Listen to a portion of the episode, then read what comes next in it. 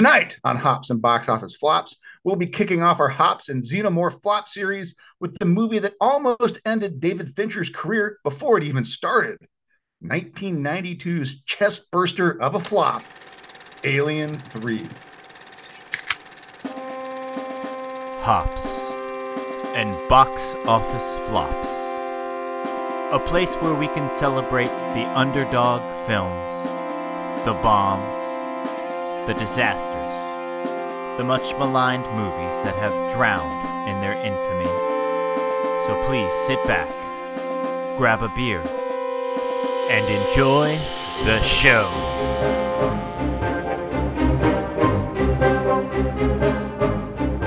Welcome to the 192nd episode of Hops and Box Office Flops presented by Wobam Entertainment.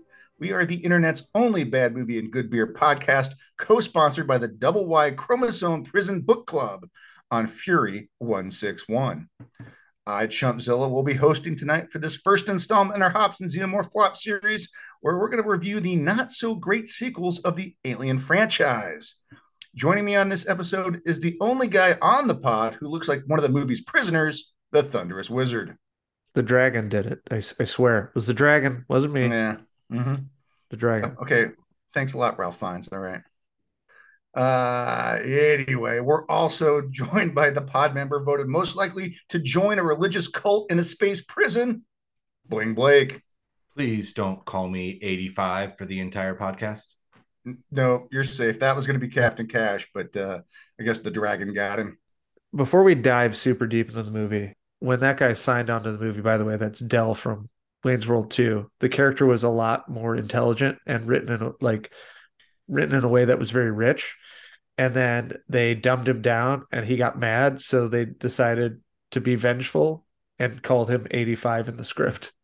As always, you can find the pod on Twitter, Facebook, and Instagram at Hops and BO Flops. You can find us just about anywhere you can download the finest podcasts. And don't forget to check out Wobam Entertainment at Wobam ENT on Twitter and Instagram for all of your Xenomorph Queen slash Ripley slash fic content needs. And listener, if you don't know what slash fic is, just ask Captain Cash. So that means I don't want to know what, sla- what slash fic is. Don't I- Google it at work. I definitely know it means that I cannot afford it. Yeah. I'm sure you could have some commission though if you could. But anyway, that brings us to beer.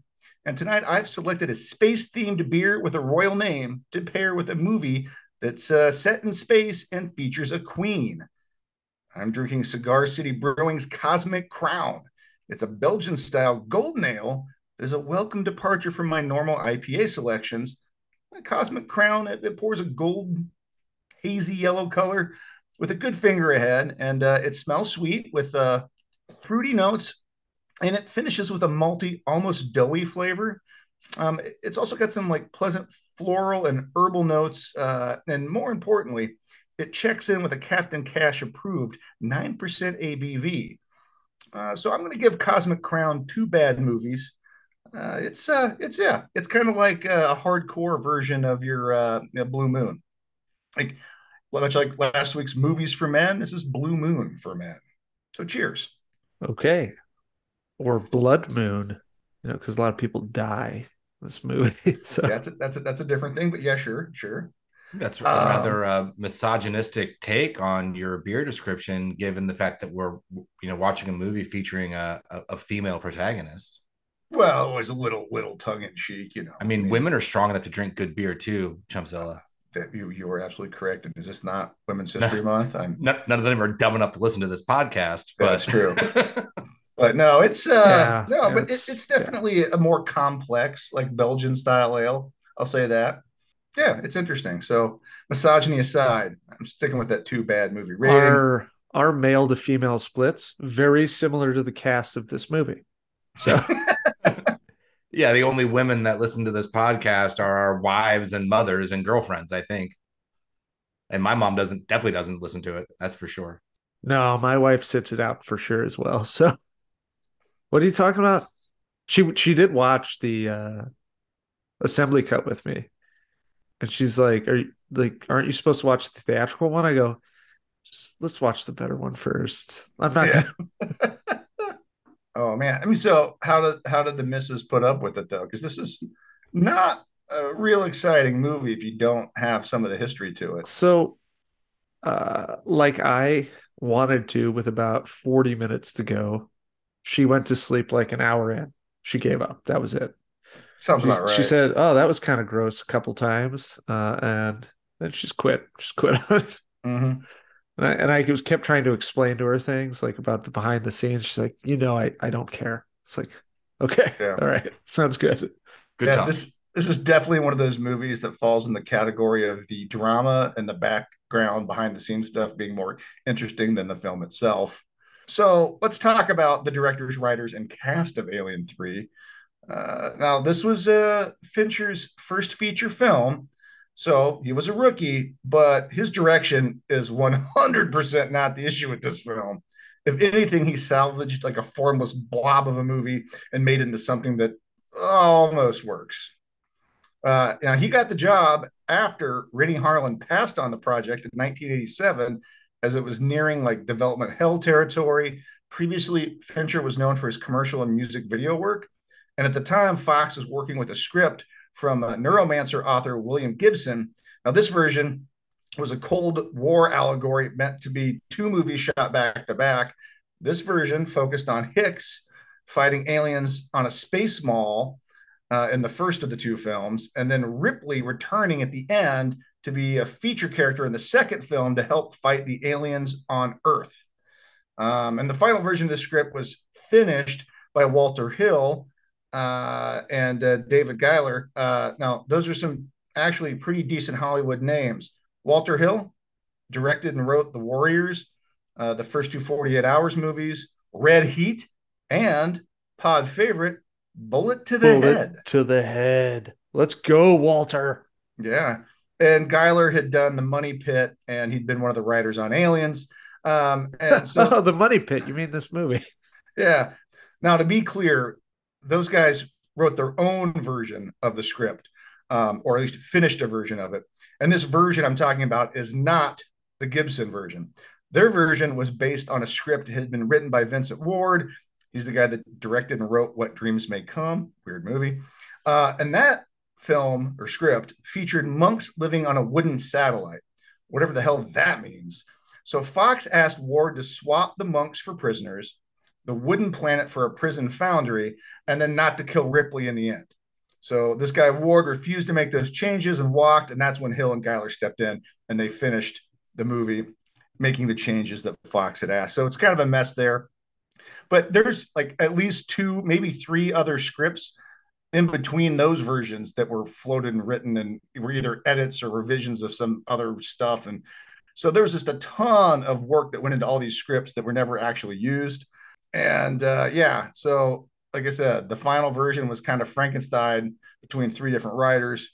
Uh, the cast for this film is actually a pretty Spartan cast. Reminds me a lot of uh, you know the cast for The Thing, uh, another Glengarry Glen Ross situation, but it's not not a big cast. Uh, obviously, we do get uh, Sigourney Weaver returning as Ellen Ripley. We get the corpses of Newton Hicks, William S. Dutton, and the roadie from Wayne's World 2, and then a bunch of random British dudes as the prisoners. That's the cast. And I, I just can't handle you calling Pete Postlethwaite a random British dude. Now, granted, No, they didn't give him anything to do in the movie, but he is a pedigreed actor, sir. yeah, And well, Father is a fantastic film. yeah, Uh, the big joke in the making of is like, oh, here's all these guys who did Shakespeare, and they have like no distinct personalities, and you don't know any of their names. yeah, Yeah, it's terrible. Like Yeah. th- th- there are some some decent actors in this cast that just don't get used and don't get a chance to to do really anything except Yep. die gruesomely. yeah. And and you know the film was uh, shot in the, uh, the Pinewood Studio soundstage, which explains the British flavor of all the prisoner players. Much like Star Wars, apparently Britain had conquered the, the uh, space in, in this universe because everyone's got a British accent. I mean, it does kind of explain all of the the vaguely Asian writing in the background. I mean, I know it's the the Weyland Yutani Corporation, so there's you know that Yeah. kind of influence. But you're like, oh, okay, so like space space Hong Kong. That's what we're dealing with here. Yeah, maybe. I, I mean, that would that would make sense.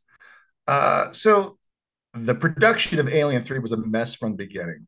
The original script was rushed into production uh, due to a looming Writers Guild strike, and the studio didn't have a lot of confidence in Fincher at the time as a first-time director. So everything was just in a big, big rush. Um, and then the writers thing didn't really matter in the end. Uh, but they'd already announced the release date and they were going to stick to that schedule no matter what. And they allegedly had a studio goon on set at all times to keep tabs on Fincher. yes, So- and that's sort of covered in the documentary because there's a guy who, there's a producer who goes, and it's very clear he's just Fincher's babysitter. Uh, but also like what they're tossing around is like Fox needed this to be a hit. Like Fox was in not good financial straits, which mm. is why when they announced the release date, they couldn't then backpedal and push it. They wanted this to get out, no matter what it was. They thought it'd make money. Yep. It's all. It's just one of the most like, and probably there was bonuses involved, like Justice League, right? Like because the assholes who were overseeing this whole thing, like, were bullying Fincher and and, and other folks involved with the production. But it is, it's like a catastrophe of corporate hierarchy and nonsense. Yeah, it's probably a situation where they needed to have this hit in the second quarter of 92 for financial reasons. But uh, yeah, and, and basically, what Aliens was what, 86? Yeah, six years before this. Yeah. And they immediately started the work of trying to get a sequel going. And that's why Renny Harlin walked. So 87, 88, they were still floundering. So it wasn't until 90 that they even had a quote unquote script that they were going to use. Um, Yeah, so it took them some time. And then this movie took almost a year to, to edit, I think, in the end. Renny Harlin basically worked on it. Like he did work on the movie for over a year. And they're like, no, it's going to cost too much. And as soon as they were like, okay, no war thing, we're done with that. He's like, well, I'm not doing the same thing that's been done. Yeah, no. So I mean, it they wasted a lot of time and money there in the end. Um, and like like you said, they refused to push that release date, uh, even though they didn't have a script for you know for several years. And as a result, the filming schedule was extremely chaotic and rushed. The script was literally being written and rewritten during filming. Uh, Fincher walked out of the editing room and effectively has disowned the theatrical version. He just Yep. got so fed Yep. up with the, the interference from the uh, the studio. It's not that they locked him out. You know, I think I made that misconception myself. I thought the studio had kicked him out. No, he was allowed in the editing room. He just left because he's like, I'm, I'm not doing this. You guys, you guys finish it yourselves. Yeah, and he then I just think that he they, had, they had to do reshoots and stuff without him. uh, multiple weeks of reshoots because Yeah. when they finished this movie, it wasn't done because as they're writing it on the fly, there was no there was no ending. There was no there was key scenes that just weren't in the movie. And they were shooting like 16 hour days and they couldn't finish the film because they didn't have it, it written. And uh, even when they did the assembly cut, it's not a director's cut because he basically told the guy, I forget who it is, like, no, no, I trust you. You do it. I want nothing to do with this. He thought about it. He's like, I'm done. Like that part of my life is over. That like he nearly quit film entirely. Not that he wasn't going to get hired. He was going to quit film.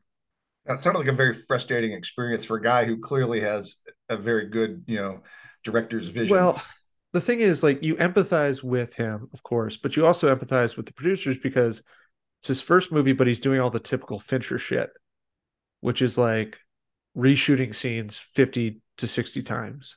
And no, no, that blood's not the right color. We got to do it again. No, no, it's still not right. We got to do it again.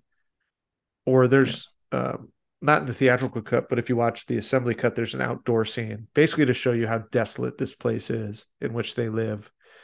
And he's like, if the sky is blue, he says this like during the documentary, we cannot shoot. And the guy's like, "Uh, okay, yeah, yeah. And he's like, no, no, no, I don't think you're understanding me. If the sky is this color blue, we cannot shoot. Essentially meaning like they had like a 15 minute window to shoot this scene every day because that's how much of a perfectionist he is. Uh, sounds a bit like the uh, Island of Dr. Moreau guy. Yes. Like As a first-time over director- the tiniest details. Except that guy had like done movies, you know. Yeah, but that's But- that's stuff that be that can definitely be corrected in post. Like Yes, you got to learn how you got to learn how to like make a movie and not worry about being a control freak to that degree. And that's like you know, but yeah, again, rookie, rookie stuff, you know, rookie stuff. But anyway, perhaps the most damning example of the studio meddling was their request to not shoot the scene of the alien getting up close and personal with a terrified Ripley. I mean, this is literally the movie's signature shot. So Fincher shot the scene in secret, and it ended up in the trailer as well as the theatrical cut. Uh, how could you not like that scene? Like, that's like the shot of the movie. So this is like Wonder Woman, right? What did WB want to take out? The trench warfare scene. Like, oh, that's too much. Without that scene, this movie is forgettable. There's not a single moment in it that you would ever see again in pop culture. Oh Ever. yeah, no, that's it. That's it. When you go to IMDb, boom, Alien Three. That's the first thing that pops up. That's the only thing you remember. I'm I'm sure it was even like spoofed at some point, right? Like, did, did we never see like a, a, a fake xenomorph Ripley scene in like you know scary movie or something like that? I'm, I'm sure we had to at some point, right? I'm Like, sure The Simpsons did it. at least SNL, Simpsons, something. Yeah. Uh, probably it's- turtles at some point because they had those uh, pizza monsters that were essentially xenomorphs, but Oh yeah. comprised of yeah. pizza that lived in the sewer. Yeah. Well, and you think about it too. I mean, this movie doesn't give us anything new aside from that. I mean, we've already seen the chest bursters, the face huggers, the second set of jaws. Like, there's nothing to this movie except that scene where we see one. Actually, this movie gives us nothing because you don't even get the insanity of unknowing what the face hugger is doing or the novelty of the acid blood. Because, by the way, that doesn't happen in the movie. Uh, there, there is mean, sort of an acid scene, but it's alluded to during the opening credits, but that's it. Yeah. um, and so without it, like, what does this movie add to the alien mythos? Well, the only thing it really does give us, which is interesting, but we just don't see enough of it to matter, is that this is the first time we see the alien take the anatomical form of its host Yes. in, in a way that maybe we hadn't considered previously. which was Right, 'cause- from the Ward script because the Ward Yep. script, right?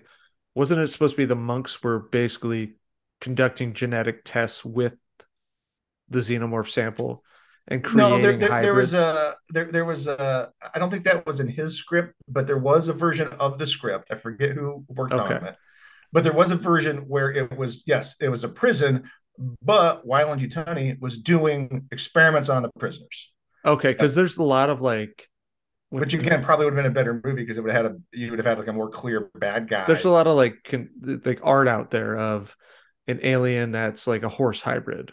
And obviously they were workshopping it because the ideas look really stupid. right. It's not an alien that looks like a horse. It's literally a fucking xenomorph centaur. Yeah, and I think these things all went into comics. Some of these unused ideas went into the Dark Horse comics. Some of them ended up in the Kenner toy line that came out Yes, around which is around the- this time. all the toys I had because there was the gorilla and the the, The scorpion snake. and the bull and the snake and but Yeah. they were very xenomorph throughout. There wasn't like a wasn't like a half and half scenario. Yeah, right, right, right. Uh, but no, so I mean, it gets to that, but we don't see enough of that alien for it to really matter. You have to be a pretty big dork to even notice that. Oh yeah, it it moves different. It- Well, the only crawls around on time it shows you that is on is in the shitty CGI sequences, which Yeah, are when it's in the ceiling, like, and right when it comes out of the of the dog, you kind of like, oh, it's on all fours, but but you it could also just be crawling. You know what I mean? Like, you don't- Exactly. You don't, totally get it. And honestly, if I hadn't if I hadn't already watched Prometheus because it's coming up, and then started reading about it since that's the one I'll be hosting, like I, I don't think I would have even picked up on the fact that the alien takes the xenomorph takes on yeah. the form of of its host, right? I, I didn't. I, I don't know. I guess I always missed that in the past. Yeah, and even the scenes where you do get the longest shots of it when it's crawling on the ceiling, it looks like the aliens from Alien 2 crawling on the ceiling on all fours. It's not clear that it's got the recumbent legs or whatever they call that. Yeah, the dog backward legs. the backward Nebos, right? Yeah. But but yeah, you don't get enough of that for it to matter, which is sad because again, that's like the only interesting thing the movie really does. The Right. main And- and thing they don't you'll give you much of notice is the tubing on the backs. Mm. It's the only thing that is really different about this alien. Yep, there is yep, no yep. tubing coming out of the back of the xenomorph. Yep. Um, and I will say the puppet does look really good. The CGI just looks really, really, really bad. yes. But anyway, so the movie was poorly received by critics and fans alike. It's widely viewed as the weakest entry in the franchise at the time of its release. Um, I'm, some people might still feel that way, but I think it's aged a little bit better, mostly because of Fincher's reputation and the existence of the assembly cut, which is the closest thing to a director's cut we'll ever see. Uh, but anyway, Rotten Tomatoes gives it a 48% with a user score of 46 which is not shocking. This is not a fan friendly film when compared to the action classic that came before it. Alien 3 was produced on a budget of $60 million and it only pulled in 160 million worldwide, with a hundred of that coming from the foreign territories. So this bombed hard in the States. Yes, and I saw it in theaters, which uh now I question my father's parenting a little bit because this movie is unlike Aliens, uh, it's not exactly like even a f- it's not a fun watch at all. No, it's very dark in its tone and effectively nihilistic all the way through. There's It no is There's no yeah, like- happy, shiny, nothing. It is just dark and sad. in that way it is a Uh, very much a David Fincher movie. So Oh yeah, yeah. It's just basically you know the social network, but with murder. And it, it really feels like they were going like it, it was like approaching tarantino territory. And i only say that because it, it was like were they trying to see how many f-bombs they could fit in? Like like well it's all it's going to be rated r. So let's just get in one for every line of dialogue. Like I- look i'm a potty mouth. I i drop a lot of f-bombs both on and off the podcast. But like that was a lot of f-bombs. It just seemed totally unnecessary. Well, you know, well, when you're the writing on the all fly, British. You can't count all the f bombs because the script isn't finished. So you, really, you get one a day. They had no idea. Yeah. Yeah. There was No. way more than one a day. Well, I don't know. Maybe if you're shooting every scene 60 times, you don't There's a scene. Uh, I think it's when the the uh, the guy who runs the prison, the bald guy. Just kidding, Yeah. because they're all bald. Yeah. Uh, you know, he gets killed with his uh, squash ball, and I think there's five straight Fs like in a row from different people, and they're all reacting to the same thing with the same reaction. But it's just like, oh well, we have a lot of characters, so we got to give them something to say. So they'll they'll just all react the exact same way. Now, I w- I will say this like, if I was in a similar setting, like, let's just pretend it was our rugby team all in a cafeteria and one of us got yanked through the ceiling to have our head eaten off. I imagine we would be a very monosyllabic group, right? Just a Yeah. lot of like, F that, F, what the F is happening? Oh my effing God. Like, I, I maybe, maybe, Yeah. maybe it's more accurate than we're I giving mean- it credit for. Okay, wait a minute. Is it a back or a forward who gets eaten?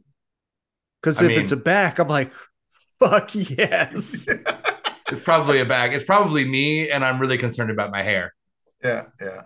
Well, and I'll say this real quickly. Apparently, this is the first uh, alien movie that shows us the alien eating people. I, I still I watched the movie twice now. I still don't pick up on eating people. well, it, it drags them away. It does a very predator thing with all its kills in this movie, Yeah. where it And- drags the corpses away. I've already seen people cocooned and stuff. It's just like I don't. I, Yeah. But this is supposed to be a distinction. Oh, but it's eating them, is it? Well, I can't tell. Remember the scene where they're they're leading it in the rat race through the tunnels at the end of the movie? Yeah. And you get the really bad CGI one with the really bad sound effects. yes. That one is eating that guy. Okay. Yeah, I- he seems okay. Or definitely dry lingering humping over Can't the tell. kill for quite a Well, while. you know, I mean, I assume it was just Can't like really mauling tell. him. Yeah. Could be a Um, hump, could be an eat. So that would be the second sexual assault scene in the movie. Uh, anyway, it was released in the May All right, of '92. Wait a minute. Wait a minute. Since you brought that up now, and we don't really need to talk about it in the plot, how odd was it that he puts on his goggles to commit the the felonious act? I- he- Man, I, I, all I got to tell you is that one of the unused scripts for this film uh, went on to inspire some of the elements of the Chronicles of Riddick or, or Pitch Black. yes, because David Twohy did write a script. Yeah. Yes. And uh, so also, I don't know. that's Colt McCallany, who you'll remember from the pod as the guy hopping around on the roof like a dipshit in the Justice League uh, uh Justice League film, but also he's in basically every David Fincher property for the He most shows part. Shows up in some Fincher stuff. Yeah. yeah, Yeah. uh, Yeah. including Mindhunter, where he's one of the leads. Uh, Hmm. so th- this was like one of his first big movies. But yeah, I definitely took note of the of the goggles going down, and I was like, huh, maybe he has a different opinion about safe sex than I would have anticipated. I mean, Always wear protection when you're That's right. on a prison planet. A lot of debris flying around. Eye protection is important in factory settings. He Yeah, wears those for two things: rape and and ping pong.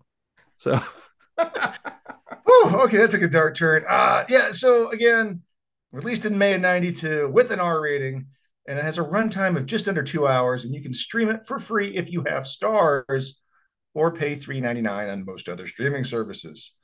And gentlemen, that brings us to our one-liners, and I'm going to go first. Alien 3 is a lackluster quasi reboot of the original, which gives us nothing new and fails to build on the events of Aliens in any meaningful way. But hey, it's got great production values and one iconic shot. Okay, yeah. I, I would just say what happens when you mine an incredibly value IP simply for monetary gain and don't care about what the end result will be? That's Alien 3. Yep, that's uh, that, that checks out. Bling Blake, what say you?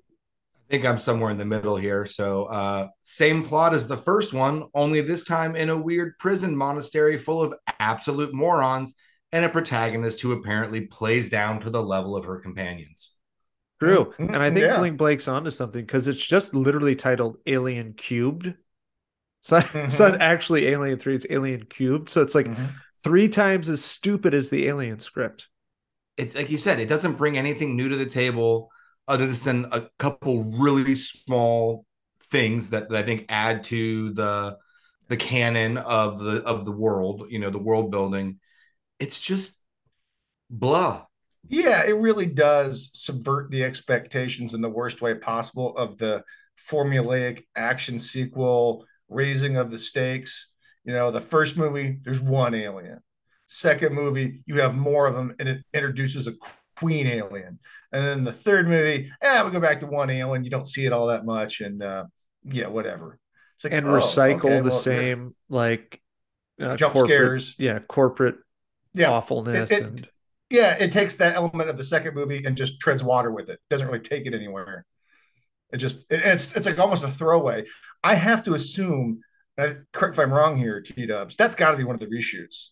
That the, the the end part that has to be something that they did the last minute. So, so the end is like totally reshot, and they had to do it multiple times. I don't think they had the end nailed, and there was dispute over what the end should be, to the point where Ripley, um, Sigourney Weaver, had grown her hair back, and when they asked her to come back in to shave her head, she's like, "Uh, no, I'm not shaving my head again. It takes forever to grow hair back.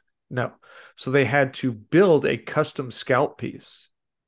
And they're like, okay, cool. It's very difficult to put this thing on. So as long as she has to wear it once, puts it on, whatever, da da da.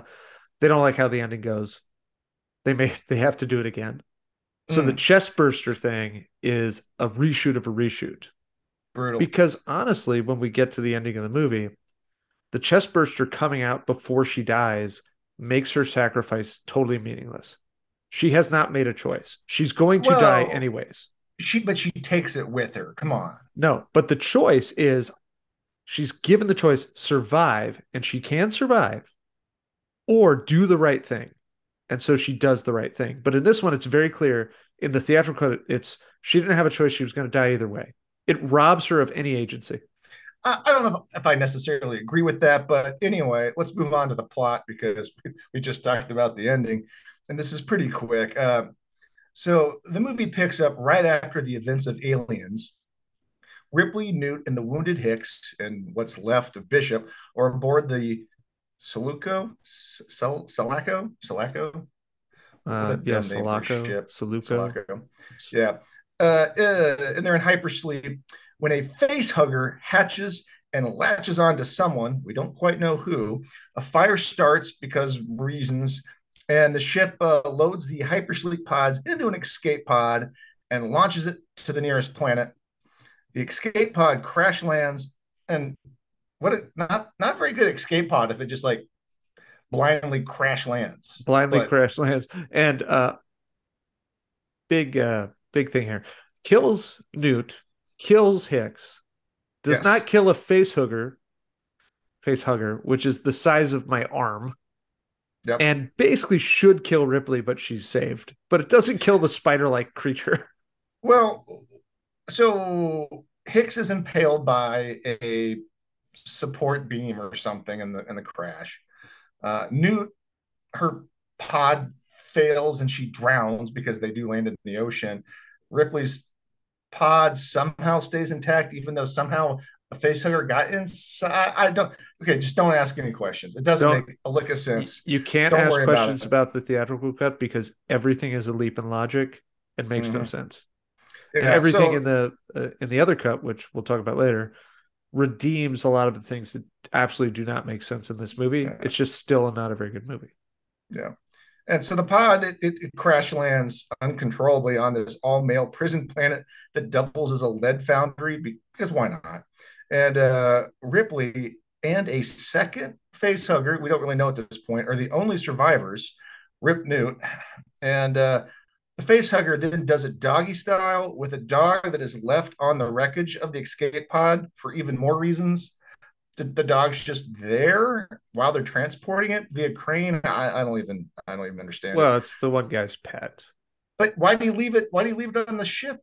I just the, the facehugger could have crawled off to the beach and got it somewhere else, but just leaving the dog, I don't know. it Doesn't In a planet how full that- of lice, why have a dog? How does a dog? How does a Rottweiler show up on Fury One Six One? Like when you when we ever heard of like, hey, report to prison on Tuesday. Yes, you can bring a pet. Uh, prison is off world, and like Uh, he didn't adopt it uh, from a local shelter. Where did he get the dog? I can answer this very clearly or, or simply. There's a cat in the first movie. There you go. So we got a dog in the third one. Don't ask questions. So here's the Fine. highlight of the William Gibson Shut script. up and drink your beer, Blake. I mean, there was a cat in space, so a dog, fine, whatever. The William Gibson script refers to Ripley, well, now it's a book, which I'm reading by Pat Cadigan, and she's the crazy cat lady as the Russians, air quotes, the uh the yes. socialist planet Yeah, the deems space- her the crazy cat lady, which is terrific. Yeah. But also, yeah, this dog, not in the assembly cut. So it, it he's the dog is a reshoot. They had to Yep. they had to have the alien pop out of something. So it's a it's a dog. It's a Yeah. dog. Yeah.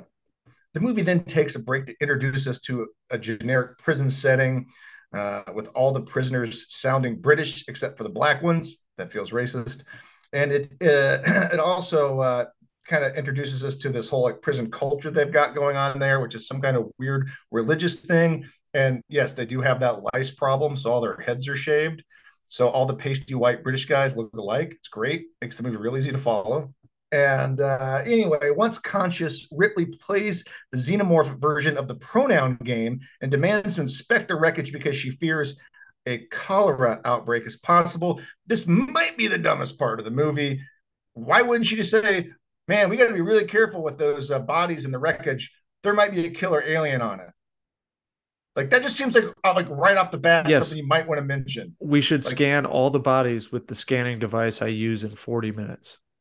Yeah. They have the ability to tell if there's aliens in the bodies or not. Like, why would you do it? and zero reason for her not to say, "Hey, there might be something dangerous on there." Although the only reason that she knows is because she sees a little bit of acid burn on Newt's uh, hyper sleep chamber. So she's maybe not sure, but that's pretty fucking damning based on what we know. This is one of my most like it's the most egregious thing in this movie. That is not a normal thing to see. That No. should raise alarm bells for everyone. Yep. Yep. The skin, which apparently disappears when everybody else goes to see the dead body, should Yep. raise alarm bells. Yeah.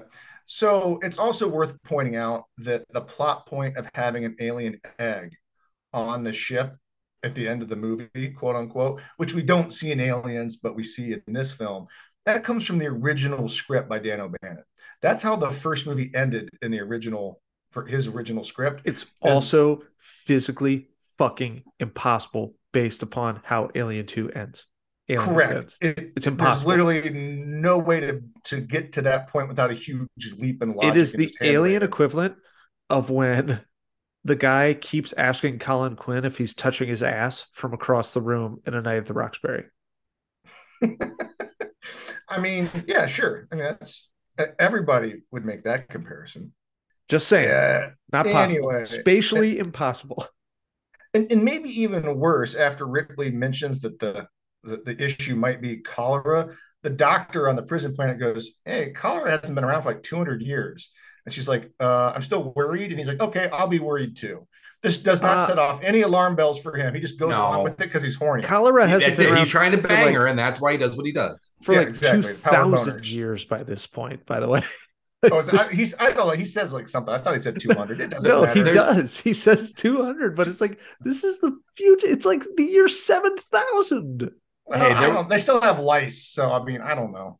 There was a cholera outbreak last week. It's not going anywhere. Like Yeah. cholera still exists today. It'll still exist in 7,000. Dirty water is going to be a real problem as This we was colonize actually- space. This was actually just a sci fi fanfic of love in the time of cholera. So it's a true story.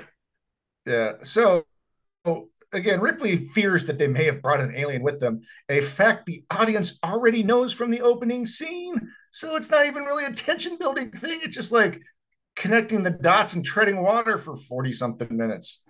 Uh, anyway, and she confirms this fact uh, and that the company knows about it by reactivating the damaged remains of Bishop in one of the movie's more unnecessary scenes. Like, Actually, it's one I of the feel like only after- scenes I really like. So yeah, it's not bad, but it's like, is it really necessary because we already don't trust Paul Reiser? it's also immensely better in the assembly cut where it's interspliced with like she's making this discovery as Golic and the other two guys are in the tunnels with the with the candles.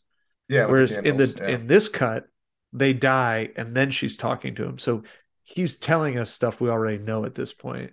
right, right, because that, Where in- that the assembly make it cut, make a it's like little more sense. you're you know, there's a little bit of yeah. Mhm. What, just because you mentioned it, what were the candles for? No idea. I have no idea what they do here. Um, that is a huge problem with the movie. This movie has no point whatsoever. These people make no sense. Yeah.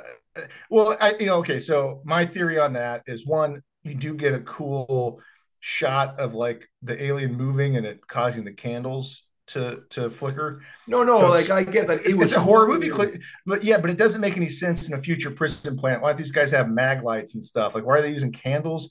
Seems really weird. What are Well, they doing in there? They have What are they- flashlights, but they don't have batteries They don't until have they do have they have- batteries because the plot needs them to have batteries. I, I, So- I mean, Absolutely. it, it just and, and the whole the whole derelict vibe of the prison. It's like it's more vibe than like you know logic or whatever. But- exa- which that scene exemplifies that. so I read a retrospective 20 years after this came out. I forget what site it was on. Like, hey, you know, like it was in defense of Alien 3 and all about how Alien 3 is much more a vibe than a movie, and you have to appreciate it for its vibe because David Fincher, that's what David Fincher does. He makes his films Yeah. are a vibe. Which is which is okay, I guess, but this movie literally has no point. It's a collection of scenes that make no sense. There's no continuity to them. You don't know why anybody's in ev- any given place at any given time.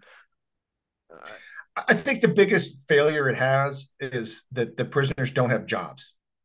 If they Yes. had jobs and we're and again, now we're just ripping off Alien again. If they were like doing something like the mechanics in Alien, and they're like, hey, get down there and do a thing, and it was clear why they were in a place at a time doing a thing, then it just you, you can kind of accept it. In this movie, yeah, it just kind of happens. Yes, they're just need- they Movie has to happen. these are prisoners that are working in a condemned refinery that serves no purpose. It's been closed down. They've just asked to stay there. They can keep the pilot light on. Yeah, I mean, again, don't think too hard about it because Yes. none of it makes sense. And as you pointed out, because we're watching the theatrical version, after Bishop's conversation with Ripley, we get the new dog alien starting to kill the prisoners. And then at this point, Ripley has to come clean about the nature of the alien. She convinces the prisoners to help her kill the beast. and is spared by the alien in a dramatic fashion during one of the confrontations with the creature, which gives us that iconic shot. It's which is a point, which is a badass scene. It is pretty cool. Frank. Yeah. It's cool. Yeah, and at this point, Ripley becomes aware that she's uh, carrying the queen alien embryo because after that, after that ambush where she's spared, she gets scanned and like, why didn't she get scanned right away? I, whatever. Because again, uh, there was a there was a face hugger and only one person's alive, so uh, you know somebody's got to be carrying it. And and Hicks Although, clearly wasn't carrying it because he was impaled. And by the yeah. way, folks, he was supposed to be carrying it, but Michael Biehn was very angry that they had well, killed off his character without. Yeah, so yeah, so like, piss so off. Fun, so fun fact about that. Um, they'd already decided that he was going to be dead at that point, and they created the mock-up of him uh, with impaled. But I can't think of the producer. Uh, I think it was one of the De Laurentiis guys or something like that. Uh, yeah, one he, of the De Laurentises I thought came to him because he saw he saw the mock-up said, "Hey man, looks like they got an alien coming out of you," and he got all upset, but it wasn't. It was the one for the impaling. So then, because of that misunderstanding, because he never never got it cleared up, he refused to let them use his likeness. Um, and then I did confirm that I heard it right on that uh, documentary that they did come back to him and say, "Well, hey, can we use your picture uh, in the movie?" Uh, when they show the headshots. Can we use your image for that? He said, Yeah, sure. and he goes, they paid me more for that than they did for the first movie. And that's that's even like uh, another like of how ridiculously lazy and slapdash the theatrical cut is. And they show like little video game like eight bit images of Newt and and Hicks, and that's not yeah. in the assembly cut at all. That's just like, oh well, what do we do? We should put their pictures on the screen. Yeah, it's something so I, stupid. Ugh. Yeah. Anyway, uh, so after she finds out she's carrying the queen and deduces that's why she was spared, initially she has to be killed, but then agrees to use her newfound invulnerability to help kill the dog alien. They lure the alien into the lead foundry and kill it with molten lead and water just in time for the Wild Yutani Company. Yutani? Weyland-Yutani, yeah. How about the only Asian guy in any of these movies just looking like the guitarist for an 80s band? Yeah, what a weird costume they put those what, What is that guy wearing? What is uh, going was, on? He's, he, he was, definitely like... the guitarist in Devo, and he's fantastic. I love. He walks in, he looks at he looks at Del from Wayne's World 2, and he's like, "Whip it into space, shape it up, like, moving forward." He's wearing I, like a hazmat suit, but with no mask. Yeah. At what part? At what point in the future do scientists go from the white coat, which has been a classic look for several hundred years now, to all plastic suits. When does that happen? Jumpsuit? It yeah, felt like they all should have entered to the safety dance.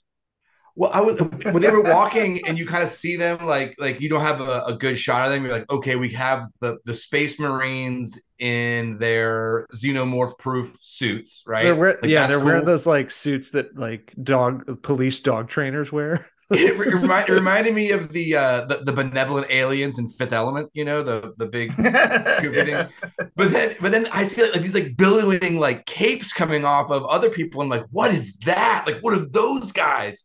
And then they get there and it's like, oh, he's not a it's, it's not like a cool duster on a on a space gunfighter. It's the weird, yep. it's the weird yep. doctor scientist uniform. I, like, can we please just talk about the guy with the fucking 1960s video camera? Dude, he climbed up the fence to like get a good shot of Rodney King getting beat. Like so the alien oh, movies oh, always have like a very checkered like technology perspective because they're just, you know, taking a guess. But 1993 we had video cameras that were not gigantic and looked that like were smaller were, than that. they were from 1930. So I, I took I'm a smaller assuming, camcorder on vacation to DC when I was that age. I'm assuming it had some sort of like multi multi spectrum abilities or something. I don't know. Uh, so anyway, so they kill the alien just in time for the company crew to arrive. Uh, and Bishop too tries to talk Ripley into letting the company help her by removing the queen embryo. But Ripley rightfully doesn't trust him and throws herself into a blast furnace just as the baby Queen bursts from her chest, killing them both. And I think it's cool. You knock it. I like the fact that it comes out and she hangs onto it.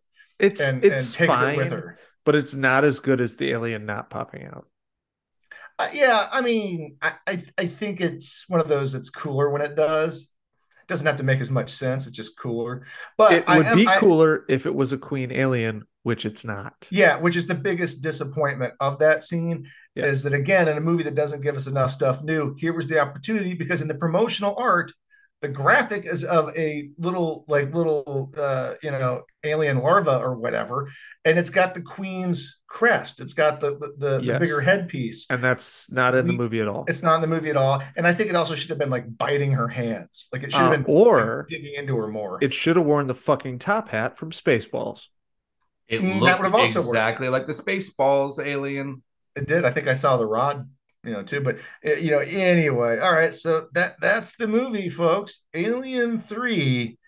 Uh, let's give this some beer ratings. I'm going to start with you, Bling Blake. How many beers for Alien Three? I I think I have to go all the way to five beers on this. It's not six. Okay. It's not that bad. I think there are there's at least one enjoyment beer out of those five, but ultimately and like man, I watched this on a, on an airplane, two airplanes. Uh, I almost left my iPad on one of them. I'll, we can tell that story later. I think I You were so Twitter. disgusted by Alien 3. You I just like, left just left it. I was like, I mean, I couldn't Reasonable. get I couldn't get to the Delta Sky Club to drink alcohol fast enough at 7 a.m. in Atlanta. It, yeah, it's I think it's five beers. It's a minimum of three, maybe four pain beers. Uh it's a slog. It's it's too long, it's too boring, yep. it's too dark. Uh it just like you need the beers to get through it. So It's yeah. very, very nihilistic. Like there's no hope in this movie. No, It it's not funny. happy. You don't. There, there's not a, a a moment of comedic relief, which I don't think you have to have in a horror slash you know action thriller flick. But like, this could have used some amount of levity at You- some point. in Yeah, time. yeah. You need a little levity when there's a heavy metal rape riff. Okay. yeah. Where the It's score there's just, just like nothing. goes. and, and they and they start right off with that too. They're like, as soon as a woman shows up on the planet, they're like, "Hey, now everybody settle down. Let's not get all extra rapey." I know half of you were in here for raping, so no, no, no. It's like, uh, yeah. Anyway, uh, all right. So, uh, T Dubs, what's your beer rating? Okay, so I'm not going to be. I, obviously, I've been mean to the film already uh, because Aliens and Alien are two of my favorite movies, particularly Aliens. I've seen that movie so many damn times. I, you know, as a young kid, I used to read Alien novels. Like I was reading novelizations about the Alien property because I loved Alien. I read the comic books, I had the toys. I loved Alien. And this movie does nothing. It it serves no purpose. It does nothing for the character. It actually kind of hurts the character in, in a few ways. But it's Yeah, I, I have some questions about that later. four beers, uh, three pain beers, and they are mega pain beers because Aliens is one of the greatest movies ever made. And it was made for way cheaper than this. And it was made with a young director, and he found a way, and the studio cut their nose off to spite their face to make a quick buck. And they did they didn't do Fincher a favor, any favors. They didn't do Sigourney Weaver, aside from money, any favors. They didn't do Charles S. Dutton or Charles Dance any favors. Like fuck Fox for what they did with this movie. No, I, I'm right there with you. I think, and uh, I'll uh, I'll draw Captain Cash into the fold because he seems to have awakened from his hypersleep chamber to join the pod. No, no, no. You're mistaken. I I died on my way back to my home planet. fair, fair. Uh I don't I think I'm with Blake. I'm not sure that this is 6, but it earned every bit of the 5. Mm. The CGI was bad. It is a PS1 cutscene. Yeah, it's uh, it's pretty painful. It, it looks like something that's done like in uh, you know some like Adobe product and just like plastered on top of Some the uh, heavy I Resident Evil things- 1 vibes, like where the, the zombie turns around and looks like, Yeah. don't go through that door. We can Okay. make things out of CGI. So now everything should be made out of CGI. S- slow down. It's Yeah. early. Well, and here's the thing: they lost Stan Winston, who had done the creature effects on the previous films and who's a genius. They went with some other studios. They went with the CGI route because I don't think CGI was really a part of Aliens. It was way too early. It was not. Yeah, so it was that all, was all miniatures practical. and and and and yeah, Yeah. background And- stuff. the people they had working on this, I think they were better with um, they were better with the puppet. The miniatures they used in this movie for the composite exterior is terrible. CGI terrible, but that's not my gripe with the film. Those are all they're not great, but a good movie can have bad visual effects if the movie's still good. This movie is not good. And we've hinted at it, we've kind of referred to it, but my biggest gripe with this film is that it's boring. And the reason that it's boring is because the prisoners are generic characters. Visually, you can't tell them apart. You can't tell who actually works there and who's a prisoner because there's no uniforms to speak of. And even if they are, I can't tell them apart, so it doesn't matter. All the characters look the same because their heads are shaved, which I get and it adds to the vibe of the movie, but it, it's really, as a casual observer, I don't know who's who. I don't know who does what. I can't even tell if they have personalities that are different from each other because they sure as shit don't Well, look here- different. here's a good question. What's the doctor's name? Clarence, I have no I, I have no idea what his name it is. starts with the C. Charles Dance. It's Clemens. It's Clemens. Clemens, yeah. It's Tywin Lannister, and he did a fantastic job before he Just got a great Do you think- job. Do you think he shit his pants in this movie too when he died? Probably. Technically, Um, he didn't shit his pants in Game of Thrones. He was sitting on the toilet with his pants down. He just shat Of a in the style. toilet. Yeah. Yeah. Well, see, the thing is, I, I do think he has the shitting. best role of all the uh, the prisoners because you do almost care about him, and he does spend the most time with Ripley, so you do get a little bit of a relationship there, which is fine. But other than that, uh, yeah, and those guys kind of carry the middle part of the movie, or they're supposed to, and it just doesn't work. That whole aspect of the film does not work. I will that's always care about Charles beers Dance. Always.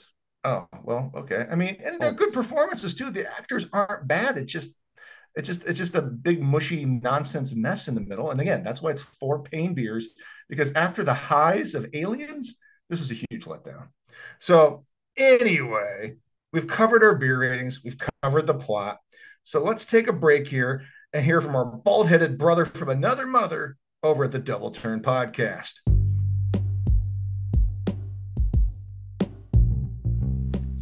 Hey everyone, it's the J Man, and I'm the host of the Double Turn Podcast. Every month, myself and a featured guest bring you the best in pro wrestling talk. Whether it's previews and reviews on pay per view events, discussing the hottest topics in the industry, or taking a look back at some of the greatest matches and moments in history. So check us out on Apple Podcasts, Spotify, Google Podcasts, and the Anchor app. And give us a follow on Twitter at TDT Wrestling Pod and on Instagram at the Double Turn Podcast. And don't forget to check out our home base at wabamentertainment.com for all your comic book and movie needs. And check out our sister podcast, Hops and Box Office Flops. Enjoy, and we'll catch you on the flip side. Okay, welcome back to Hops and Box Office Flops presented by Wobam Entertainment. We are still talking about Alien 3, and I have a few questions for the panel. I mean, we've kind of covered our general impressions, so I'm not even going to go there right now. I'm going to go straight to this. Are you surprised Fincher's career survived this? T Dubs? I will say no. Uh, I mentioned earlier that he nearly quit film after this, and from what I understand, Sigourney Weaver and one of the producers, I think it was Jon Landau, basically went to bat for him, which is how he got seven at New Line. Mhm. And everybody in the documentary Wreckage and Rage, which is free on YouTube, and I don't know where it originated because I watched my Alien Anthology version of the film, and that documentary is not on there. I think it might be off a DVD release. Okay, which I used to have Alien Quadrilogy, and I don't remember if it was on there, but It's not. I think Um, it's like on the standalone DVD release. I could the be wrong. the universal thing in that documentary is that everybody thought he was a genius. Yeah. They they were shocked that a first time director had such an incredible eye. They were shocked at the way he was using the camera. They were shocked at how effective he was in creating setups and the set and the other. So no, and I'm not even the biggest David Fincher fan. Uh, obviously, uh, we did Fight Club on the pod, and uh, not my favorite movie, but it's impossible to deny his talent as a filmmaker. Yeah, he's definitely So, got a no. style. Yeah. Yeah. And honestly, I I just wish it it had this would have been his third movie, right? And then they Yeah. would have just let him do his thing, Let him cook. and it would have helped the movie tremendously because one thing we've come to realize as movie fans is that there's very few producers outside of Kevin Feige and some others, obviously this Jon Landau guy, and and that aren't just money protectors and kind of assholes. Yeah. Well, especially when you get to like a known IP, that the chance of you coming across a guy Yep. like that gets much higher, right? Yes, You know, you, you run, yeah. you run into more of those Jon Peters types. Hollywood is the old boys club, and there's a Yeah. lot of people in high positions of creative power who are kind of idiots. And Yeah. this movie just reeks of like, why, why, why'd this movie happen? Yeah. Why? You know what would have fixed it? A giant spider in the third act. Well, a polar bear. What if it was a what if it was a polar bear Oh, alien? a polar bear alien! Can you imagine how Right. much havoc that would That's wreak? Holy def- shit! Definitely the most vicious hunter in the animal space Kingdom. animal kingdom. No, Yeah. So, so no, re- Trumpzilla, real quick. you are. I'm sorry. You What? are you are forgetting how terrifying a, a xenomorph orca would be. Ah, that's true. Zorka? Yeah. I'd be more scared of a xenomorph ray if we're talking about aquatic xenomorphs. Hey, ray man. from Damned River. Oh, I thought you meant like like a ray, like a Like a skate.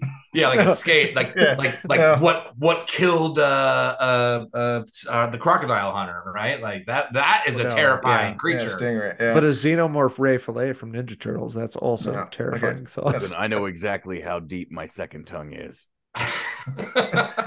oh, so does Oh. Trumpzilla. oh man. Okay. Uh, so yeah, real quick here though, Captain Cash, are you su- surprised that Fincher's career survived this dud? This was a pretty epic fuck up, which it is not his fault, No, it's not on him at all. but you do get the sense he is the one who would have been scapegoated. For sure. The new guy, right? So yeah. So I think yes, it is a bit of a miracle because any other person does not recover from this. Yeah. Yeah. But Yeah. Fincher is really talented, so he managed to weather it, and that in and of itself is the miracle. yeah. You know What who didn't you, recover Blaine? from it? Oh. Renny Harlin. Yeah, no, really. Who went on to direct uh, Ford Fairlane with Andrew Dice Clay and then just went down into a pit of mediocrity. Hickory So- Right? dickory dock. That movie bombed. Yeah, I, I think that's probably the big loser here. He probably should have stuck this out. Might have helped his career in the end because things were still on a slightly different trajectory when he was involved. Uh, what about you, Boing? Are you surprised that uh, Mr. Fincher managed to survive this to get seven, Fight Club, The Social Network, and so forth? No, no, I, I am not surprised at all. Um, you know, I think we've already all agreed that he was forced to make chicken salad here, and uh, the the failings of this movie are not because of the director.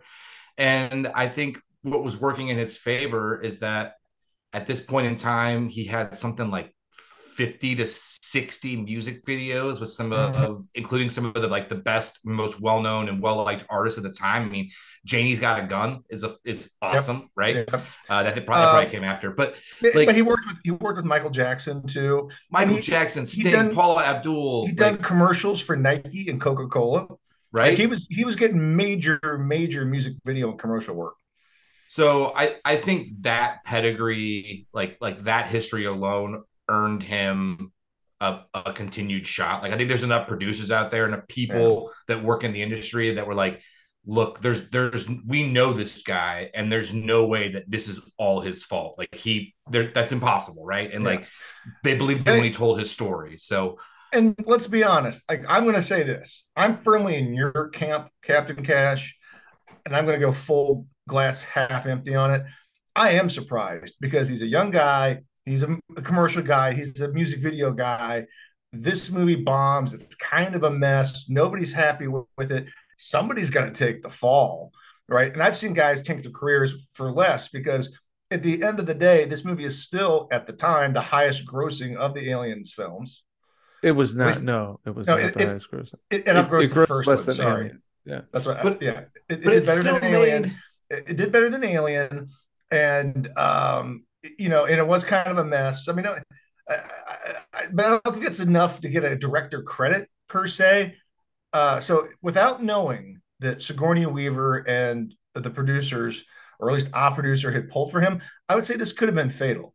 And Okay, he might so- have gone. He, he might have had to go back to commercials and, and music videos, but he didn't. He was able to go what just a couple years later right into seven. seven. Yeah. So here's well, he what kept I'll say. doing music videos. yeah. Yeah, but, but yeah, I'm still shocked though because I'll add this: not only did the movie tank, but he also kind of walked away from it, and that can sometimes He- get you labeled as disowned a it, yeah. problem. You know, Well, Yes. Yeah, but So- it so also didn't tank that bad. But here's the parallel. This is the biggest parallel that I can think of. Josh Trank's fan fan four stick. Josh Trank, young up and coming director, basically disavowed his own film, kicked off set, tons of reshoots. But the one thing that's different, because even though I don't like this movie, the movie is is extraordinary to look at for the most part. The sets are incredible. The acting for the most part is incredible. And the seams are not nearly as apparent as something like Fant4stic. Yeah. And here's So like it's still a competently made film. It's just sort of a pointless film, and that's why it's a bad Yeah. movie. it's not a terrible film; it's just a terrible alien film. Yes. I feel yeah. like if this had just been a space prison, Glengarry Glen Ross, all male something or other with that vibe and the and the sets and all that, it would have been fine. It would have been boring, it would have made no money, but the critics might have loved it. But the Yeah, fact that they just, try uh, to work this as an alien film following up aliens, it fails at that completely. And that's not Fincher's fault. just but again, a I'm- classic I- fuckery, right? Definitely Or a not a fucker. fuckaroo. No, this is definitely a fuckery. Um, all right, so, and maybe the more important question here is: Are you surprised that this movie didn't kill the franchise, Captain Cash? Am I surprised that it didn't kill the franchise? Now, no, because they never let anything die. Is it even the closest form of a recognizable IP? Then no, it lives.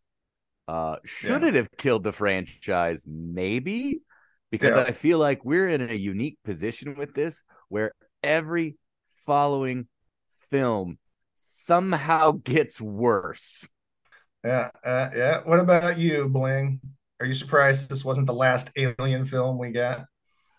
No, uh, and and again, like I I don't think that this was bad enough at, at the time, and maybe even today, to not greenlight the next project. Like Yeah, like we- we're we're sitting here talking about a movie being so bad that it got 50-50 reviews. And it was so bad and it almost tripled its budget.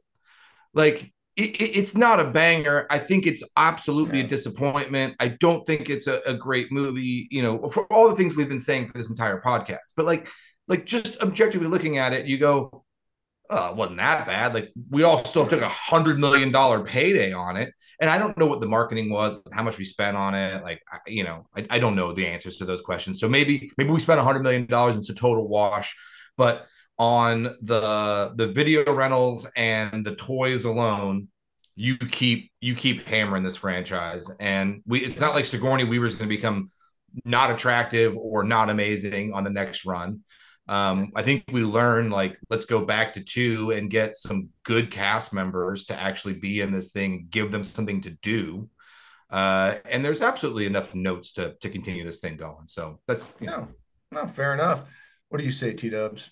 Well, I texted you guys about this this week, and there's a few franchises that I hold very dear that there was no need for more than two movies.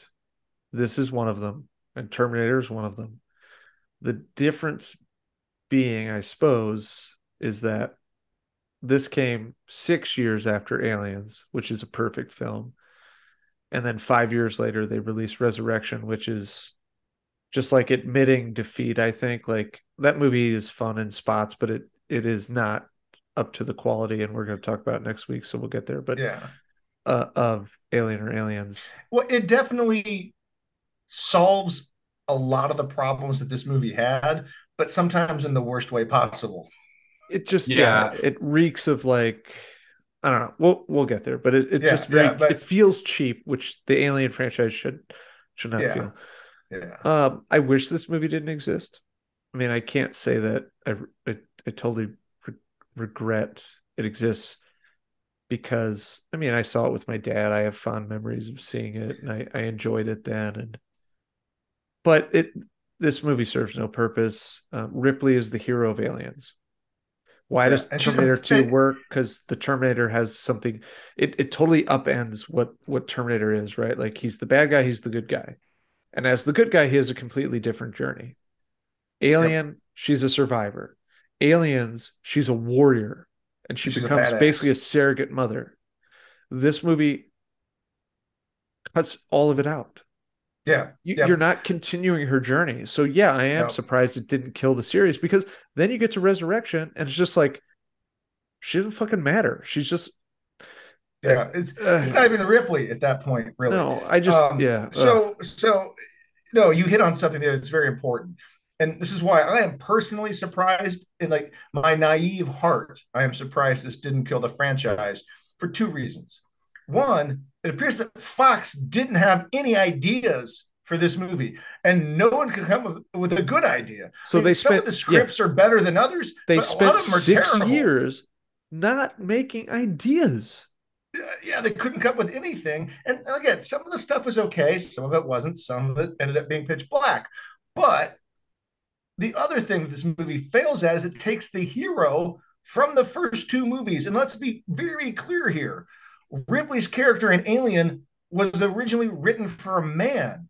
And they did one of the raddest things possible. They gender swapped her and didn't change any of the dialogue like, which is amazing. It just goes to show you that it doesn't matter the gender of a character. Like any character can do anything in these kinds of movies. And like that was that was a big shock for Hollywood at the time in the action sci-fi genre. And that was great. And then she becomes the absolute action hero in the second movie, Yes. while and- still having an emotional arc and being the surrogate mother And if you don't- which again, and guess who that influenced? Sarah fucking Connor.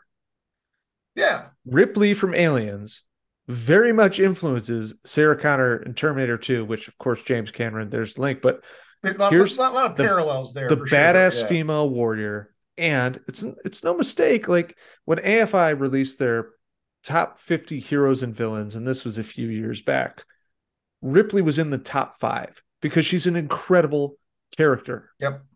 Yep. She is. And so this movie completely undoes her arc and turns into a moron. And it just, it just, it's just painful that Not only a moron, but one that she regresses in a number of ways because Yeah. you're going to ask about how unnecessary the uh, the uh, attempted sexual assault was. But she's not fiercely independent.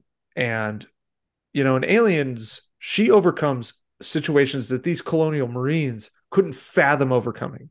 She is the ace in the hole in this Yep. movie she's totally codependent on the help of others and it makes her almost weaker than she was in the first film Yeah. And here's the thing I talked a lot about this movie revisits themes from the first film, but here's one of the things they revisit.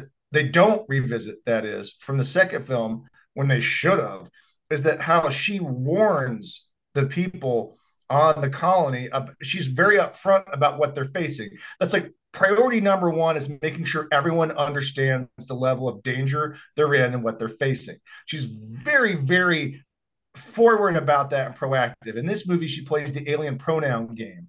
It's like, Make, and it makes no it, sense yeah it makes no sense based on her character. and it Her just ends up recycling the scenes with her and Paul Reiser later.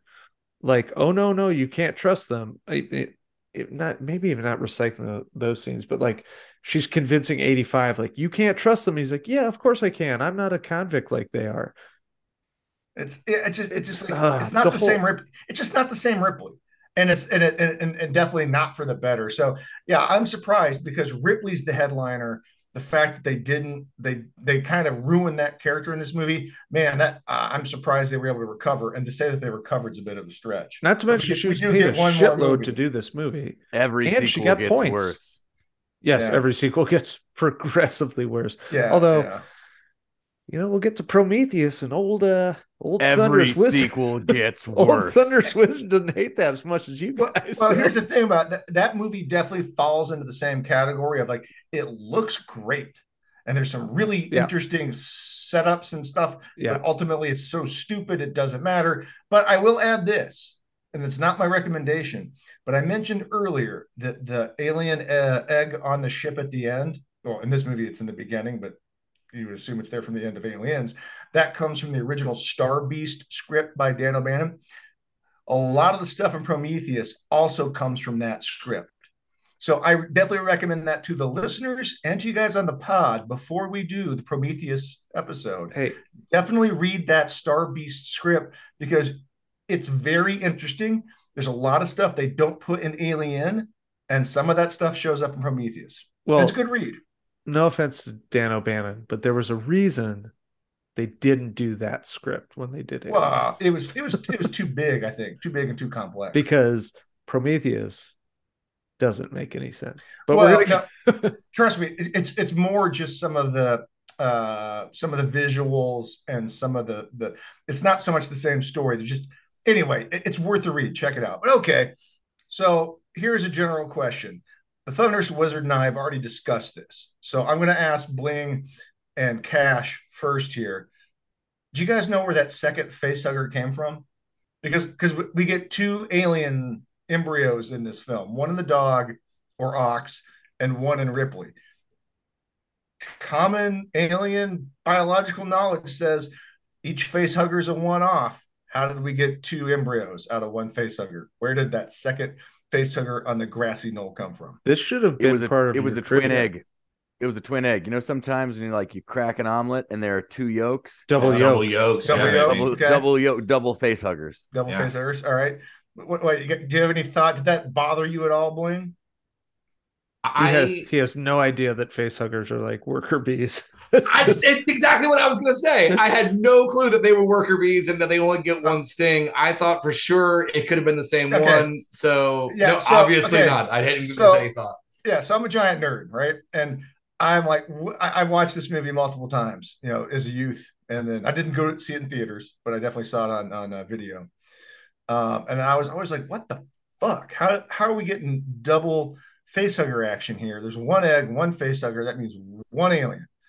Well, fun fact, and I only found this out years later, that in the assembly cut, there is a shot uh, I believe it's after they they find the the ox dead because it's it's an ox, not a dog yeah. in that version. the ox is dead. They're bringing him back to like the, The slaughterhouse or the slaughterhouse plant. because they're gonna, you know, make him for, you know, dinner. yeah, yeah use the meat. whatever. Yeah, Ox you know. burgers, yeah. Yeah, yeah. because delicious. basically like the oxes do a lot of the heavy work in the assembly cut that you know they're they're given oxes but also they're running out of oxes because this isn't a functioning facility It's also the why So anyway, why is that- animal husbandry existing in space for I- labor? like that's I, I don't know. Well, I think that goes back to the original version of this script where they were monks in a wooden spaceship. we can thing. travel at the speed of light in No, this but- world. no, what is but- happening? No, but the monks on the original ship, the wooden ship, in the original version of what became the final script, they were Luddites. They were basically fucking space Amish. can, can we just talk for a minute if you were a fox executive and you bring in this dude from new zealand to talk about alien which is a very valuable ip and he goes i got this space planet it's made of wood Yeah. wouldn't you just be like get the fuck out of my office And, and you know what their fucking complaint about it was? Wasn't that it's space Amish, that it's like, well, that sounds too expensive. nobody asks like wait wood what do you mean wood you you're know, supposed to have like fucking staircases and like levels and shit I- yeah, so anyway, in the scene with the ox, the guy picks up the face hugger that got the ox. Okay. And it is Yeah. a royal face hugger. It's bigger than the ones we saw in the previous two films. It's got webbed uh, legs, so it's got like bat wings between its toes, and it's bigger and uglier looking. And the guy's just like, "What the hell is this thing?" Which should have been an immediate red flag because those things just look like absolute like murder Nightmare fuel. Yeah, Yeah. there's your there's your uh, spider in the third act, Captain Cash. But we don't get that in the theatrical cut. And we definitely don't see that in that opening credit scene where the face hugger is prowling on the escape pod or whatever, or scrolling around on the uh, Sulaco. And, and by the way, that's just a regular face hugger. So anyway, so real quickly, here's the thing: if you read the extended universe stuff, which is a thing, and they were trying to reference it in the film, the royal face hugger is a twofer. It does one queen and one warrior or regular just- alien. not you a just one. spent so much time talking that I was able to get a straw hat, and all you had to say was, "You're right, Bling." It's a double yoke, yeah. Yeah, It's a- yeah. Turns out I a- was right. Turns out I was right. So But but Google the Google royal face hugger, and you will see a still from the assembly cut with the dude holding it. and I believe cool. there were royal face huggers in the toys. Oh, How for about sure. no? I'm not looking that up. You Uh, weird. but- no, they definitely It's have a scary. NECA. They definitely have a NECA version of them. When you watch the assembly cut, you can't tell the yeah, difference. it's not super. They don't. They don't emphasize it enough, in my opinion. Although- because that's a cool thing from the lore to introduce. And again, that would have been something new. Well, and it makes doesn't. sense because otherwise it's just totally random, right? Yep. There's a there's a phantom second face hugger. Yeah. All right, sorry, I nerded out there for a second. So let's talk about something really fun. How unnecessary was the attempted rape scene? I've already commented and I said very. At the very least, we don't need the hard rock and roll riff, which is like what the fuck oh. is that? he's coming in hot. Oh boy, it's raping time. Wait, Yeah. what? And it, zoom in on the belt rip. Uh yeah, no. No, thank you. That- I will say right there, that's rookie David Fincher going back to his music video roots in the worst possible Well, way. You heard in the the documentary, right, uh, how graphic and awful the autopsy of Newt was, that Yes. people were like getting violently ill. And they're like, we we can't keep this in the movie. Yeah. Don't worry. We, we- Maybe we- that was their compromise. We'll keep we- this. we get that in Alien Covenant. Don't worry. Uh anyway, I, I you know what? The less we say about that scene, the better. But Captain Cash, please chime in. I believe that the Alien films are have strong themes of sexual violence Yes. and rape. So Mhm. while I do believe that there is space for such a scene in an alien film, again, the themes being what they are, I do not believe the way in which this particular scene was shot was necessary. Nope. Nope. Yep. I mean, they might as well cut it to like back in black or something. Like it was weirdly celebratory. But here's the thing: I actually think the scene would work in the movie if Ripley defends herself and kicks their asses. Because that's Thank the you. Ripley, that's the Yes. Ripley we know. That she has to be coming and white knighted by the guy from Rudy. It's like, well, that just feels weak. Don't Now- shortchange Charles S. Dutton. Yeah, don't just let the guy from Rudy. But don't you think that that at this point in the story, again, because we're just writing on the fly, so I assume we're shooting chronologically at this point because they're making it up the stories that go It's- along. Don't As close as they can, sure, yeah. Don't- I think the scenes still were moving in flux, even in their order. So I'm sure, time's but a don't flat they circle. don't they need to establish that that Dylan is is Yes, a friend because That's his because hero moment. Yes. at this point in time, all we've heard from him is him being like, "You don't want to know me, lady. I'm a murderer and raper of women." And so I don't know why But he's the reformed. accent like that. He's reformed though. but you don't Yes. really, but you don't really know that. Like you Well, don't you kind of do that. because because Okay, in the opening scene, he he's obviously the moral compass. He's obviously one of the converted, and he's trying to keep everybody else. He's trying to keep everybody else on the right path. What yeah, because path- no no path is- morality, no morality preaching holy men have ever done anything offensive to women. assembly cut, right? Here's two big distinctive points. One, Dylan frequently is the one leading prayer. He's essentially the prisoner that is the trusted prisoner in command by 85 and uh you know surly bald fellow. Aaron, is he Aaron? Aaron is 85. Oh, that's 85. Okay. And do you remember the scene where he was like, I had to find brown M&Ms to fill a brandy glass. Well, the xenomorph wouldn't go on stage that night.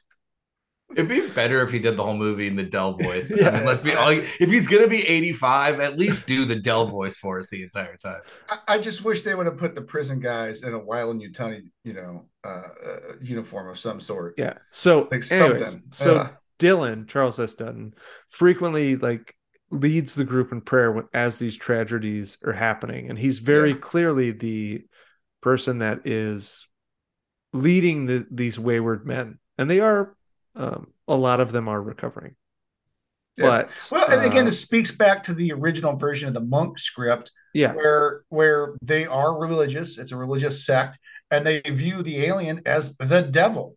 yes. So they feel like they're being challenged and tested, you know, spiritually by the devil. so this doesn't make any of- sense in that script, and it definitely doesn't make sense when it bleeds into this one. Well, it makes more sense in this one because Well, with, They- with the they- backstory, yeah. they all know they're there to die, but we'll get there because I'll bring that up later. But in this case, right, like, so you get Holt McCallany is the guy who's going to rape Ripley, and there's another guy that is going to assault Ripley.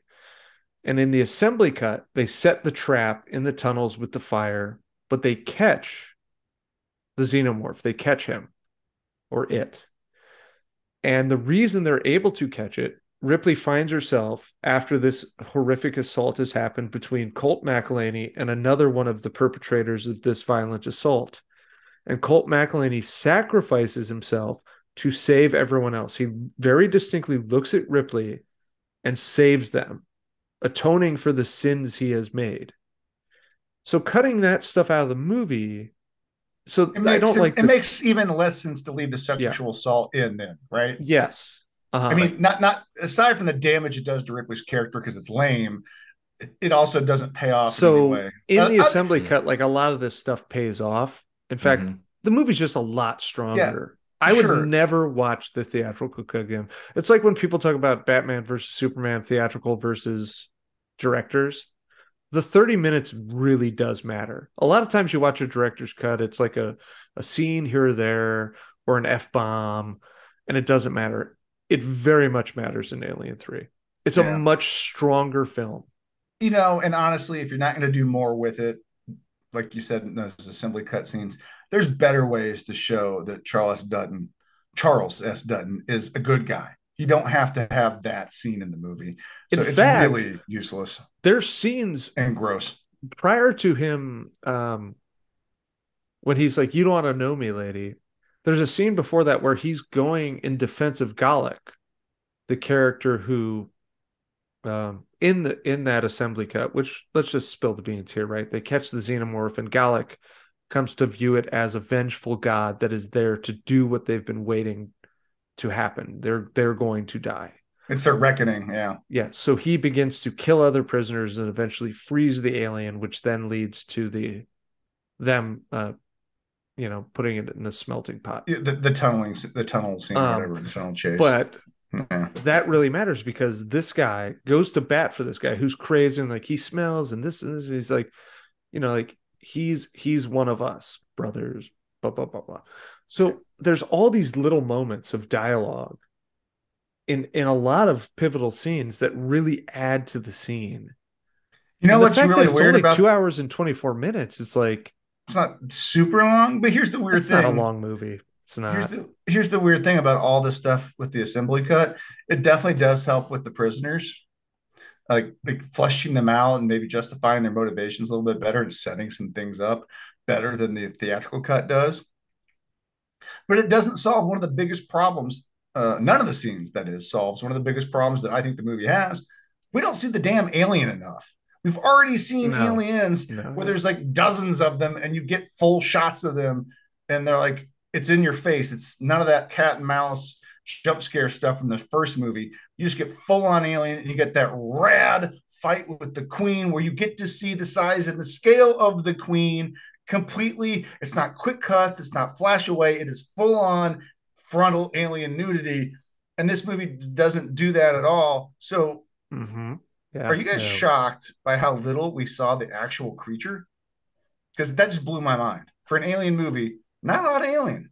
I feel like that's always been one of my biggest complaints with the alien movies in general is that you rarely get a real good look at the xenomorph. And and this, I mean, Alien 3, I think, is probably the the most guilty of that for sure. And gosh, the the, the full body shots that you did of it, did get of it were so CGI, which I try to forgive it being 92, right? I try to like view Yeah, it through the lens. very early. Yes. But it, I feel like even in 92, you should have, I think Captain Cash does something similar. Like you, you should have seen it and been like, yeah, that ain't that ain't good Yeah. enough. We got to go back to the miniatures and the puppets. Like well, because the puppet looks great in my opinion. I like the puppet in this movie. The practical Yes. alien effect. It's it's got a brownish hue to it. It yeah, the Ripley cool. shot is great. The teeth The are head- cool. the head sh- the head's a little bit different design, and they they like they shy away from showing it.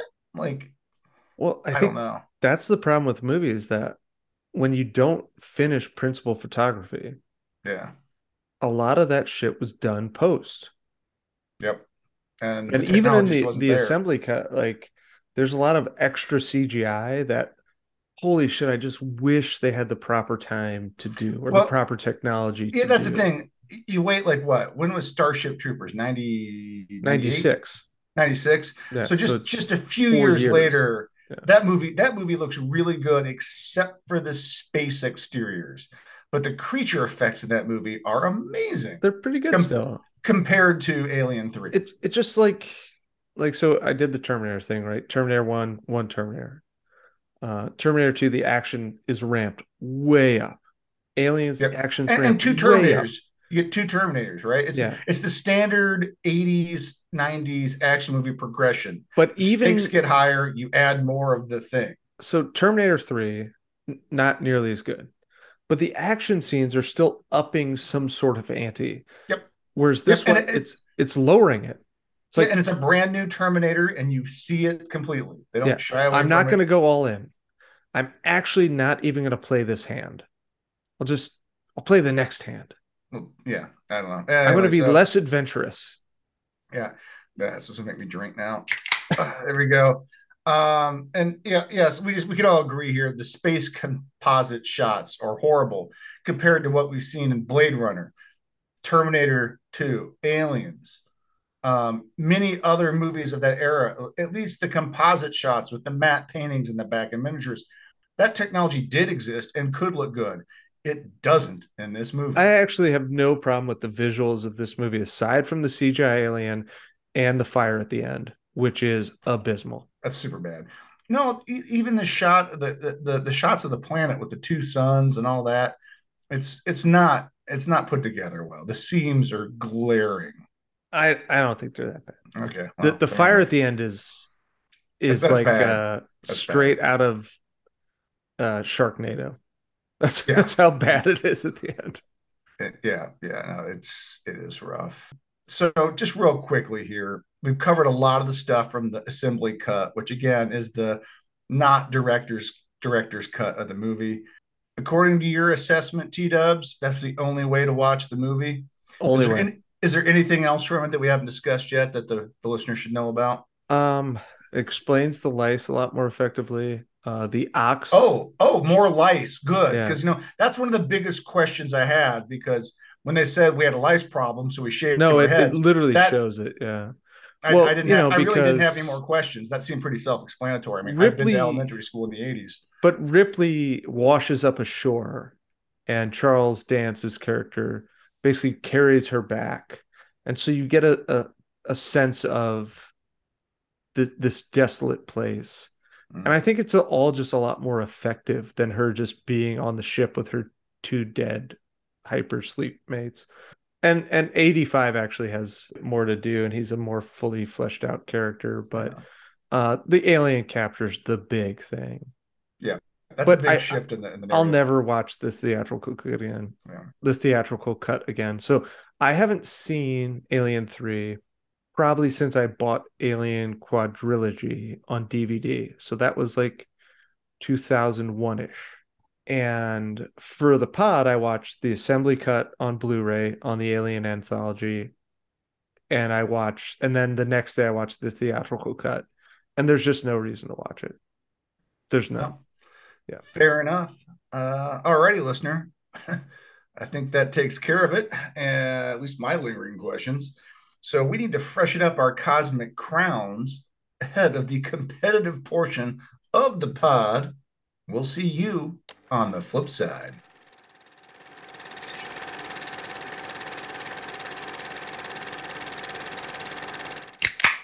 Welcome back to Hops and Box Office Flops, presented by Wobam Entertainment. It is finally time for the This Thing is Really Pissed Off Trivia Challenge. And listener, I am very sad to report that Captain Cash has been captured by a royal facehugger and will not be joining us for the quiz tonight. We wish him well. And tonight we do have the standard format. It is five questions, multiple choice and you'll be playing for the screen used dummy of Hicks's corpse. Oh yeah, not a chest burster, but the beam through his chest. But it's not going to have Biehn's face on it, right? Correct. It's just I mean, Hicks. I mean, I now I think if you get on Cameo, you can probably get Michael Biehn to hook you up. I'm just all saying. I'm saying is I would literally look at that model and I'd say, "Play for blood, Johnny Ringo." Isn't that what you said? I was just you know, fooling Doc. I don't I know. Wasn't. Gotta love some I'd, I'd, I'd still be his Huckleberry. I would be Val Kilmer's Huckleberry till the end of time. Oh, if anyone wants to write a fan fiction about that, that's a slash fic, and yes, yeah, definitely. You and the Iceman. All right, tonight's chime-ins are "Hey fuckface," and "What the hell is wrong with the candles?" or any of the pod standards. Good luck, gentlemen. Question number one David Fincher was well known for his music video work in the 80s and 90s. Which of these artists did he work with? A. Oingo Boingo. B. Rick Springfield.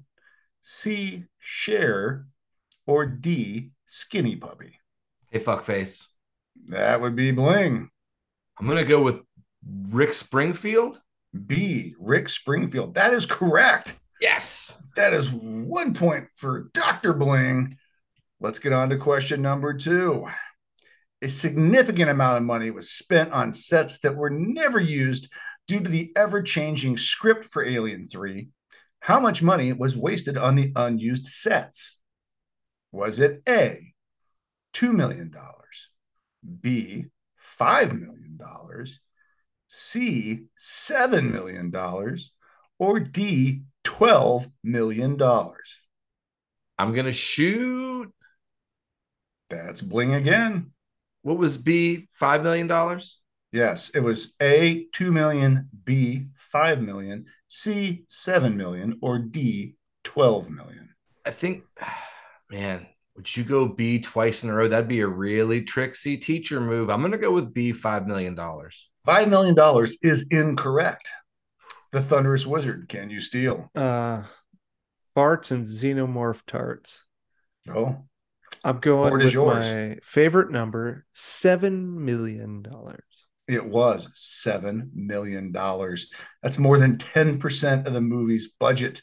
Talked myself out of it. Well done. Well done, T Dubs. Could yeah. you imagine just shooting scenes on sets that you would never use and well, not no, knowing what the hell the purpose was because they uh, yeah, did that it, a lot on this movie. And there's just, there's a lot of baffling. big sets, right? Yes. Like big sets, like like yeah. things where they're where they're all sitting around in like the the two circles. Like remember that there's like a two story deal. Like the one dude's just up top, like hanging out.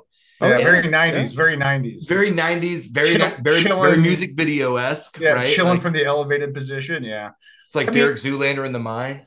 And this was shot again in Pinewood Studios. This was shot in the James Bond stage, so this is not a cheap place to to construct sets and shoot a movie. This was serious business. All right, well, so we've got a tie, folks, as we head into question number three.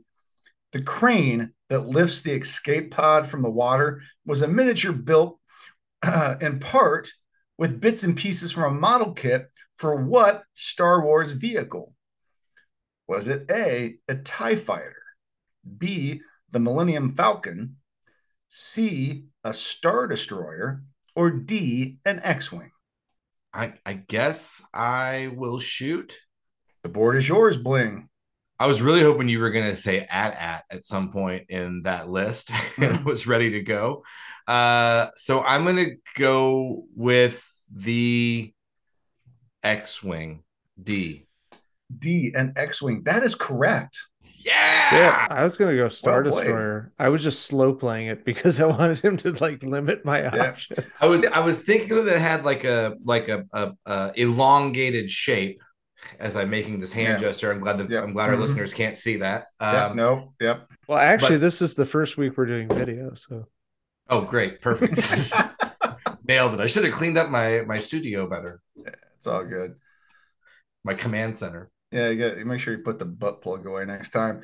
But no, I uh I have to admit, my guess would have been the Millennium Falcon or the Star Destroyer, just because they seem like they would have the most pieces.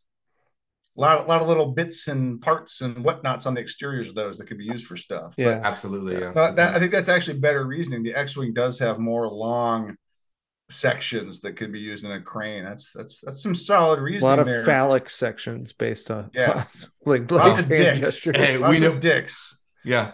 Well, um, but okay, Sigmund so Freud hey, sits right next to me. yeah, there you go, and that is uh two points for Blaine Blake. You've got the lead, sir. And let's step into question number four.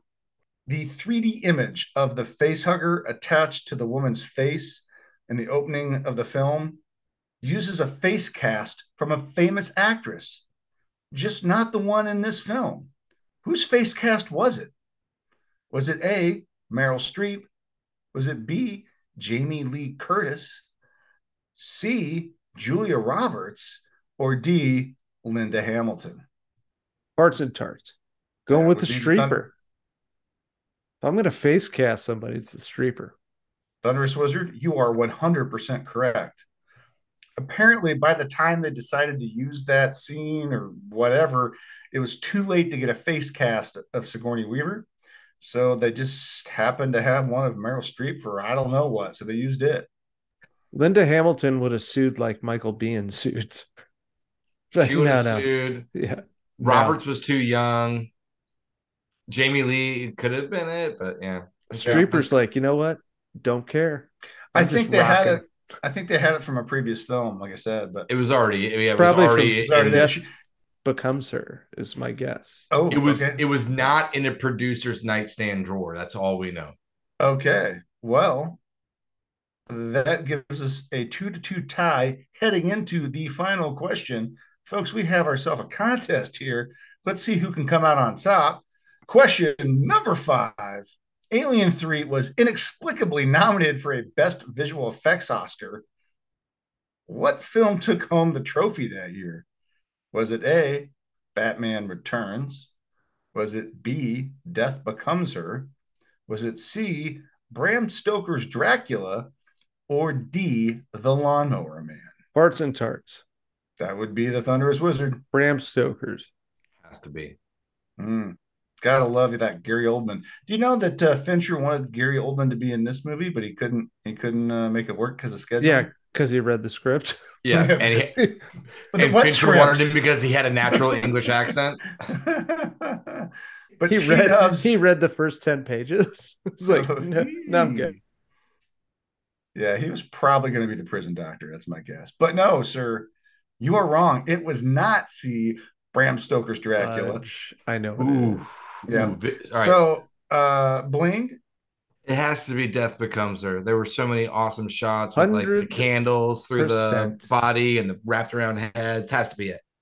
uh, you are correct, Bling. It was Death Becomes Her. I can't believe that T Dubs got the Meryl Streep answer and did not get Death Becomes And Her. it You was referenced okay. it in the Yeah. shot. I mean, or in the perfect. in your answer. answer. Yeah, I, I'm kind of I'm surprised it wasn't But- Batman Returns, frankly. But uh, Yeah, I, I believe Bram Stoker's won best makeup, hair and makeup. had to have right. Gary Oldman was might be fair. Yeah. So I think I Dialed got a little one. confused right there, but I knew as soon as I said it, I knew I was wrong. Yeah. Well, I'm sorry, T Dubs. Congratulations, Bling. Enjoy your somewhat off-brand Michael Biehn sex doll. I'll take it. I'm It's sure better than a gonna- Chris Klein one. I mean, Oh sure. God! Hey, hey, this one comes with an extra orifice in the chest, so that's a plus. it's a toilet and a Score. sex doll. Score. yep. Alrighty. Well, uh, that brings us to recommendations. And as always, I will go first because I am selfish. And my recommendation this week is another Tubi gem. Go figure. Um, this time I'm recommending Professor Marston and the Wonder Women. It is a dramatization of the interesting life of the creator of Wonder Woman, Professor William Marston. He was a Harvard professor in the relatively young field of modern psychology. And for those who don't know it, the early Wonder Woman comics were more than a little subversive and kinky. The good doctor had a thing for bondage and may or may not have lived that poly lifestyle uh, with his wife and a student lover. Um, it stars Luke Evans, Rebecca Hall, and Bella Heathcote, with cameos from Connie Britton and Oliver Platt. And like I said, as always, it's free on Tubi, so check it out. It's got like an 86 on uh, Rotten Tomatoes, and it's a, yeah, it's kind of a small independent-ishy movie, I believe.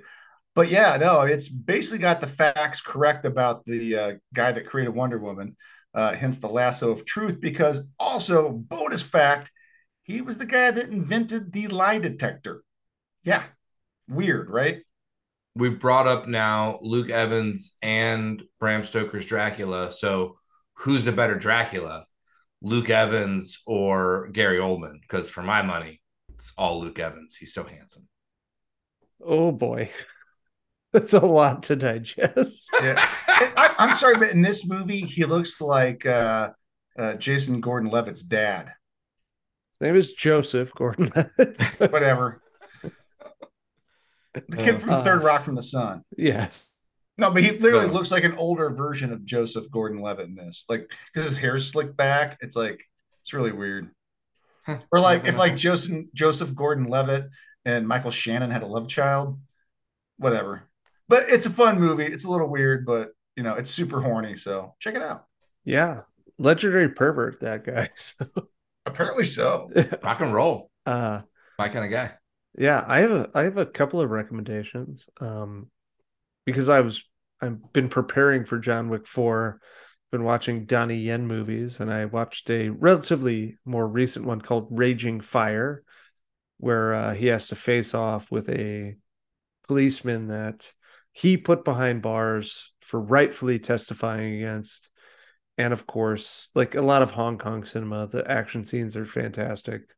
And then, uh, if you are, want to watch a movie about a marauding animal hunting down people, that's more entertaining than Alien 3, watch Cocaine Bear, which I, I recently bought.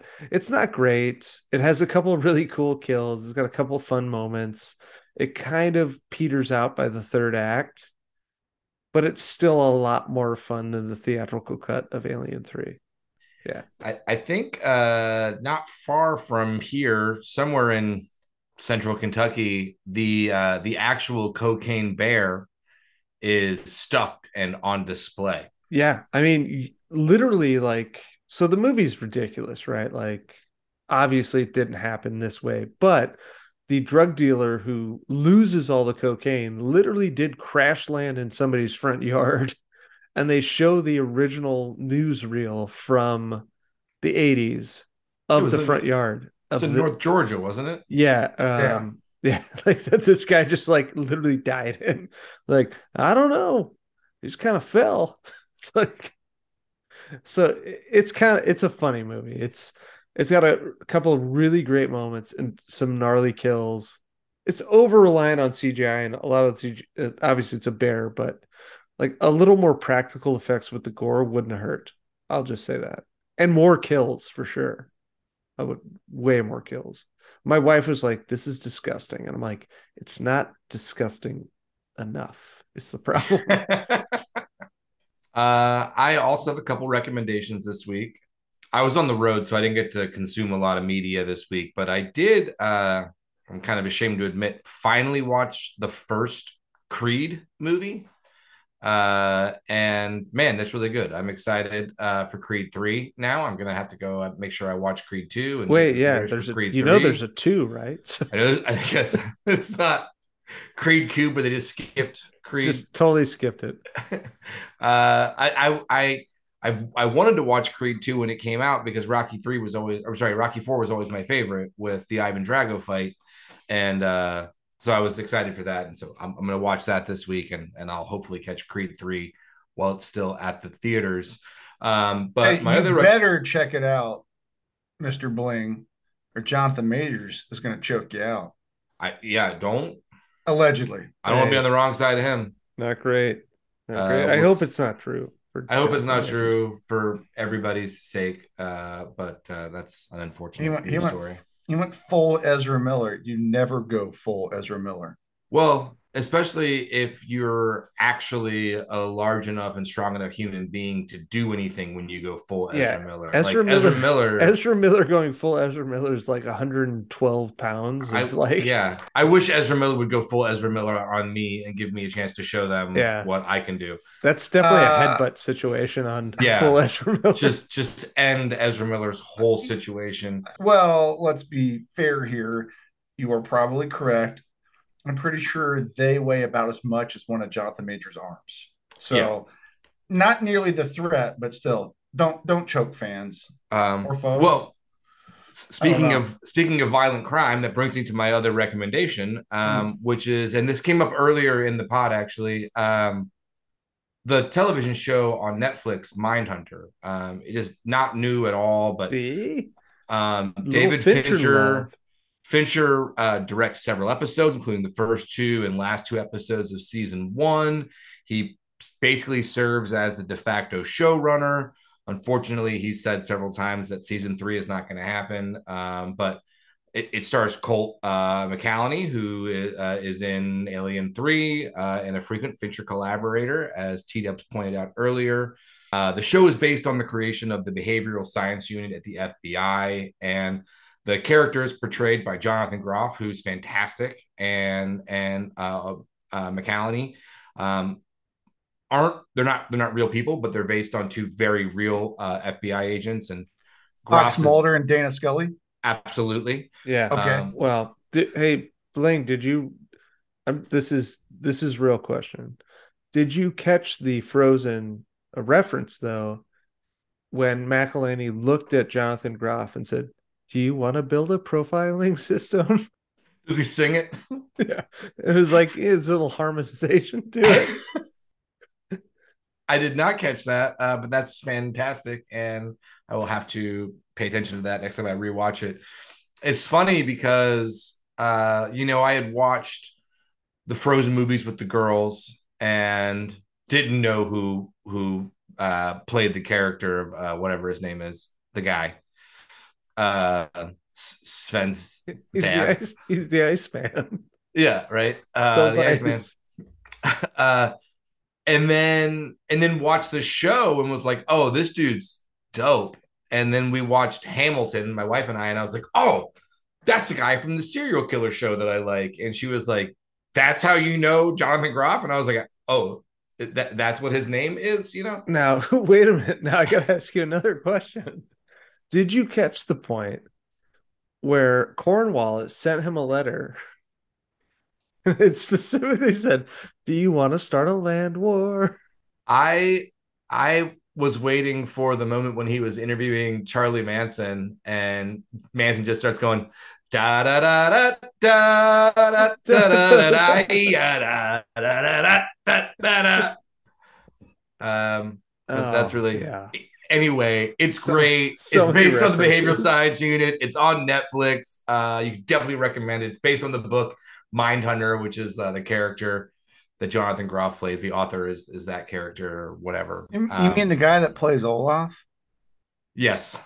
Yeah, it's definitely No, Josh the- Josh Gad started the- the behavioral science unit Oh, at the FBI. That's a Oh, snowman. Gad, whatever.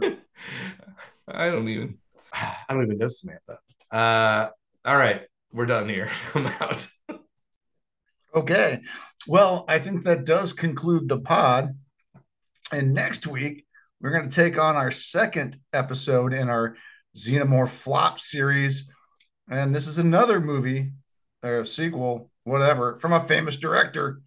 We're getting 1997's Alien Resurrection, hosted by none other than Captain Cash, assuming he recovers from his face hugger wounds and or chest burster with that queen embryo gestating in his abdominal cavity. But anyway, you can find us on Facebook, Twitter, and Instagram at Hops and BO Flops. You can find me on Twitter at Chumpzilla8. Captain Cash, assuming he survives, is at C A P T C A S H on most social media. The Thunderous Wizard can be found on Twitter at WriterTLK. And Bling Blake does the Twitters from at Bling Blake. Folks, we love audience feedback, so don't forget to leave us a review or drop us a line on the socials. And remember, in space, no one can hear you scream, but we can all hear your IPA farts. Looking at you, Mayor McCheese.